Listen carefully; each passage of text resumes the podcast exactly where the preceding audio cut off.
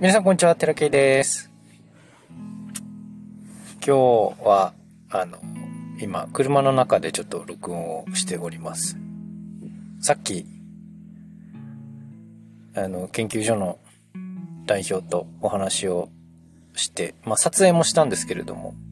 とお話をさせていただいて、まあ、僕の相談みたいな感じでね、話をいただいてたんですけど、まあ、えっ、ー、と、ま その時は、その時は、あの、動じなかったんですけれども、えっ、ー、と、話をしながらですね、ちょっと泣きそうになりまして。なんちゅうか、ああ、自分は、なんというか、やっぱり、やっぱりそうだよね、みたいな話になりまして。あまりにも、まあ、焦るなってことだよねって言われた時に、もうそれをね、何度、何度いろんな人に言われたことかと思うわけですよ。なんかやっぱりどっかで、あ役に立ててない感というか、毎日毎日いろんなことやって、やって、学んで、やって学んで、やってるんですけど、それでもやっぱどこかで到達してない感というか、まあ、おこがましい話なんですけどね。おこがましい話なんですけれども何かこう、全力を出せてない感というか、やりきってるのに、もうこれ以上の力って今ないのに、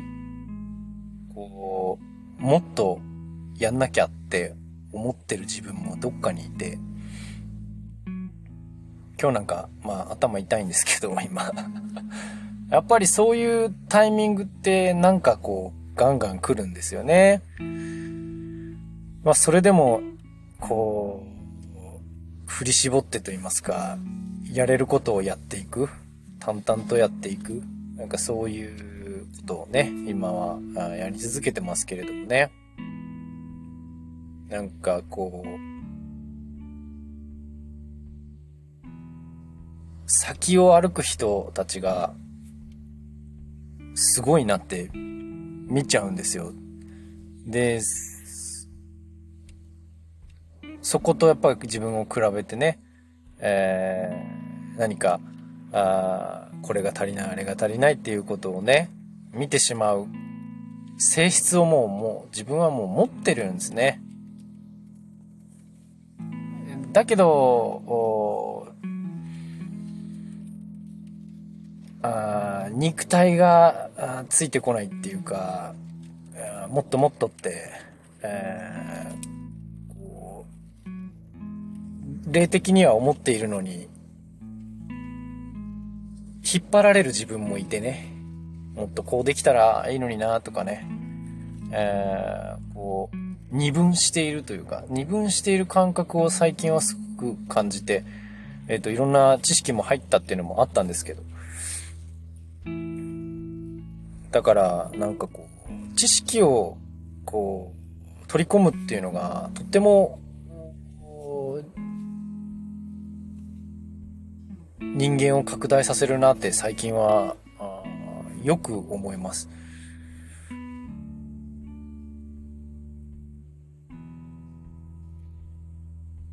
どうしたって、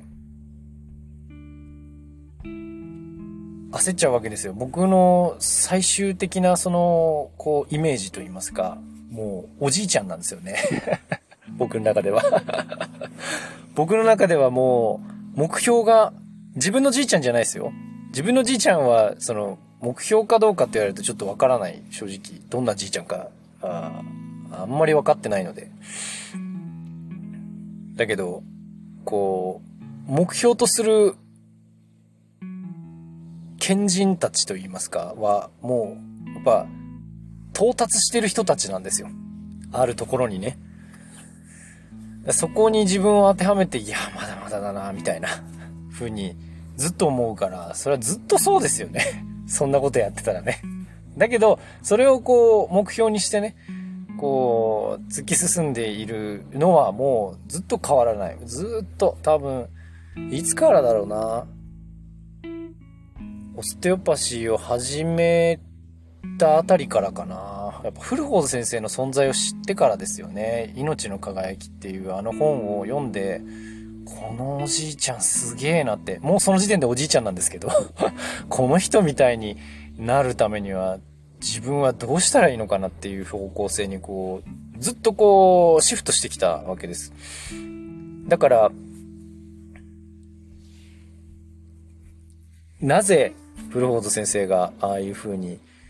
えっ、ー、と、愛のことを言ったりね、こう、霊的なことを言ったりね、そして、オステオパシーの構造的なことも言うんだけれども、えっ、ー、と、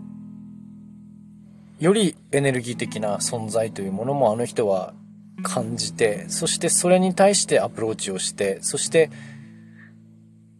実際に具現化してね、現実を変えてきたっていう人間だからこそね、自分もそうなりたい。そしてそれをやってる諸先輩方がたくさんいると、私の周りには。だから早くそこに追いつきたいと思っていろいろ勉強してきたけど、なんていうかね、その、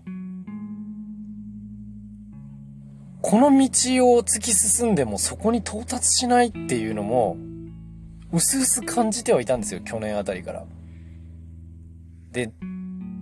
これは何だろうなってずっと思ってたんですけど、あるタイミングで、あの、ホロスコープの話を聞きまして、で、単なる占いだったら何の興味もなかったんですけど、ホロスコープっていう事前情報が実はあったんですね。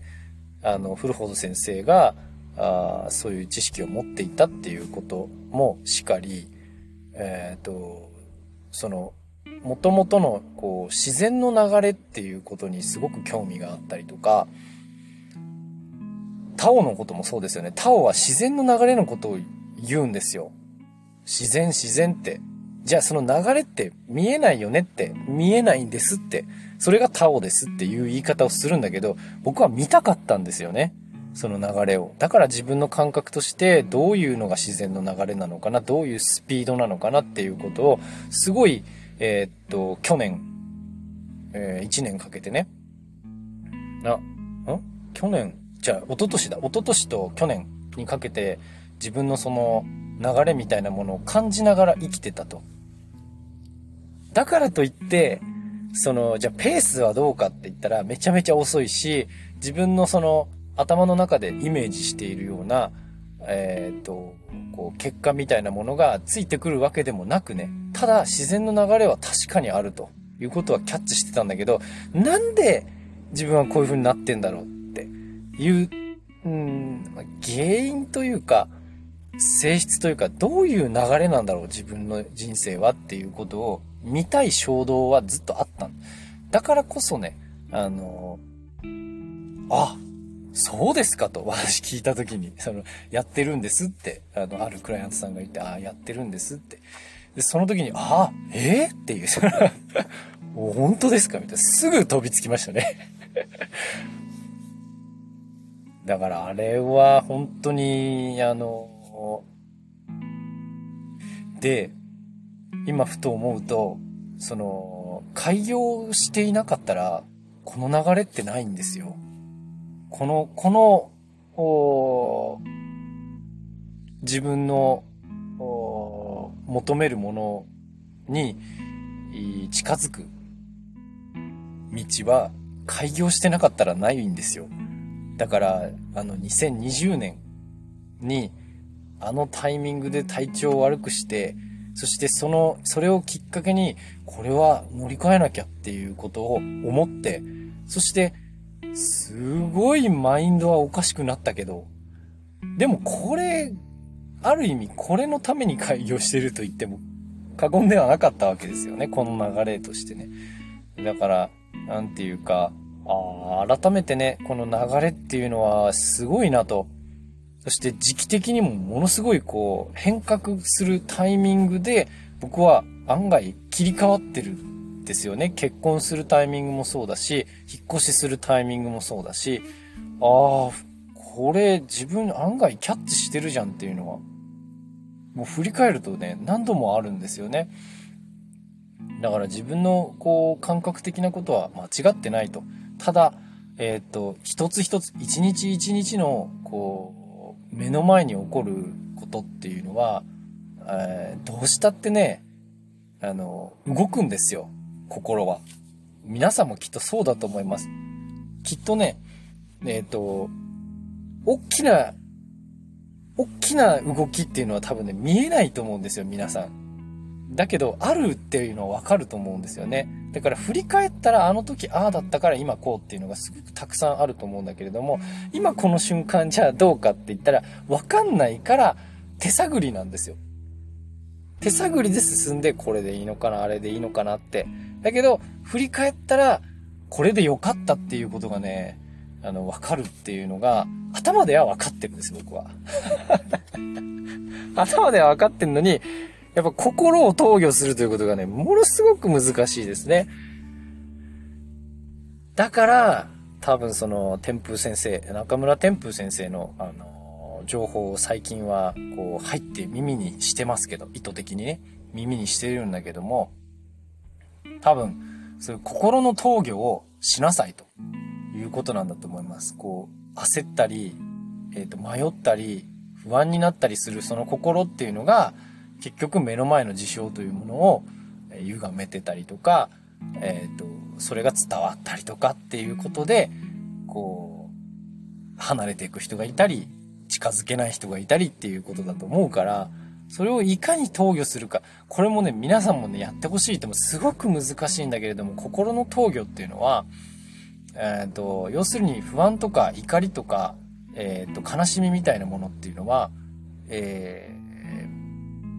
自分ではない感覚なんですね。えっ、ー、と、極端な話をすると、自分が感じてるんだけど、その感じてるものっていうのは自分ではないんですよ。本体じゃないっていう。だ本体じゃない感覚がするから、そこにもの、現実的なね、感覚がするから、ものすごい苦しいんだけれども、本体は、あの、実は何とも思ってないんですね。ただ、目の前のその地球的な、えっ、ー、と、アクション、何か目の前のアクションに対してただリアクションがあるだけであって、じゃあその関係性の本質って何って言ったら何とも思ってないんですよ。そっちの方は。この、この何とも思ってない、何でもない、その善も悪もないっていう世界善悪がないっていうと結構思考の世界になっちゃうんだけど、そのフィールド、あ難しいな。あなんとも言えない、こう、言葉が難しいけれども、そ、その世界っていうのは、えー、っと、善だろうが悪だろうが進む世界みたいな感じなんですよね。で結局、あの、その世界は、まあ、善で出来上がってるから、全方向に向かう、全、全の方向に向かうっていうことは、えっ、ー、と、間違ったことではないんだけれども、その、いちいち感じる、こう、心の、感情の動きみたいなものは、うん、投与できるんですね、きっと。その、天風先生曰くね。投与できるし、えっ、と、その、心地学的にもそれを投与するということが非常に大事だということも言ってるわけなんですよ。だからいろんなところで心を投与するっていうことがどれだけ大切かっていうことはもう歌われてるんですね。経営の世界でもスピリチュアルな世界でもアストラルレベルと言いますか、そういうところの投与っていうのはものすごい大事なことなんだと。だけどそう簡単にできることじゃないと。これは訓練していかなければいけないことなんだと。いうことなんですよ。だからそのために、いろんな事象があって、子育て含め、えー、仕事含め、えー、お金とかもそうですよね。揺さぶられますよね、いろんなことでね。それから介護とかもそうですよね。そういうことでいちいち揺さぶられるんだけども、揺さぶられてんのは自分なんだけど自分じゃないんですよ、それ。だ本当の自分っていうところが、えー、っと、その、感情にはないということなんですよね。で、最終的には、その感情があろうがなかろうが、あ進むという世界が本質なんだと思うんですよ。で、そこが多分流れに乗るっていうことは、そこの世界なんだろうなって感覚的には思うんですけど、あいざ自分がやろうとすると、すごく取り込まれる人間なので、身動き取れなくなるんだけど、それでも、それでもやると、いうことをね、あの、肝に銘じながら今、進んでおります。だからそういう、えー、っと、なんだろうな、こう、不安とか、僕も一緒に感じてます。で、感じるべくした体を持ってます。だけど、それを感じてるんだけど、身動きが取れないということは最近減りました。それを知ってか知らずかね。だから、動くんですよ。それでも動くんです感情が不安だろうが何だろうが動くんですよ。だから、えっ、と、この不安とともにね、えー、僕は多分、うまくこれをね、活用しながら生きていくんだと思います。だからまだ何か足りないよっていうサインでもあると思うし、この不安があるからこそね、えっ、と、進めるところも実はあったりするんです。だからこう安心のもとだったら全く僕動かないと思うから、不安があるから動くことができるっていうところも、えっ、と、理解はしてますが、不安とか恐怖とかっていうのは、あの、感じない人にとっては、何を、何をそんなことを言ってんじゃって話なんだけど、感じる人にとってはね、ものすごいことなんですよ。どうやって動いたらいいのっていうぐらい体が動かなくなっちゃったりするんです。本当に。だけど、それでも、それでもできることをやると。いうことをやっていかないと、やっぱ本質には近づけないんだっていうこともね、ようやく、こう、頭では理解してますから、なんとかして、えっ、と、体を動かすということを、僕もやっていきたいと思います。で、えっ、と、あの、何でもいいからね、何でもいいから体を、肉体を使うということが、ある意味、えー、その、感情を気にしないためのね、えー、いい方法なんじゃないかっていうのも思いますし、えー、それから、えっと、この間ね、インスタライブで言ったんだけど、肛門を閉める。常に肛門を閉めるということ。肛門肛門って言ってるけど、お尻の穴を閉めるっていうことが、やっぱりすごく大事で、その、天風先生曰くね。で、僕今もやってるんだけど、それをするとね、なんかこう、受け皿ができるような感じなんですよ。注がれる、上から注がれるエネルギーに対してダダ漏れしないっていう受け皿ができるような感じのイメージで、えやってます。だそこ、丹田みたいなところも、こうそ、そういう役割もあんだろうな、みたいな、思ってますので、えっ、ー、と、ぜひね、えー、こう、今の方法で、こう、感情をこう、いかに投与するか、みたいな方向で、こう、進めてみてください。僕も今、練習中です。というわけで、今日はここまでです。ありがとうございました。またね。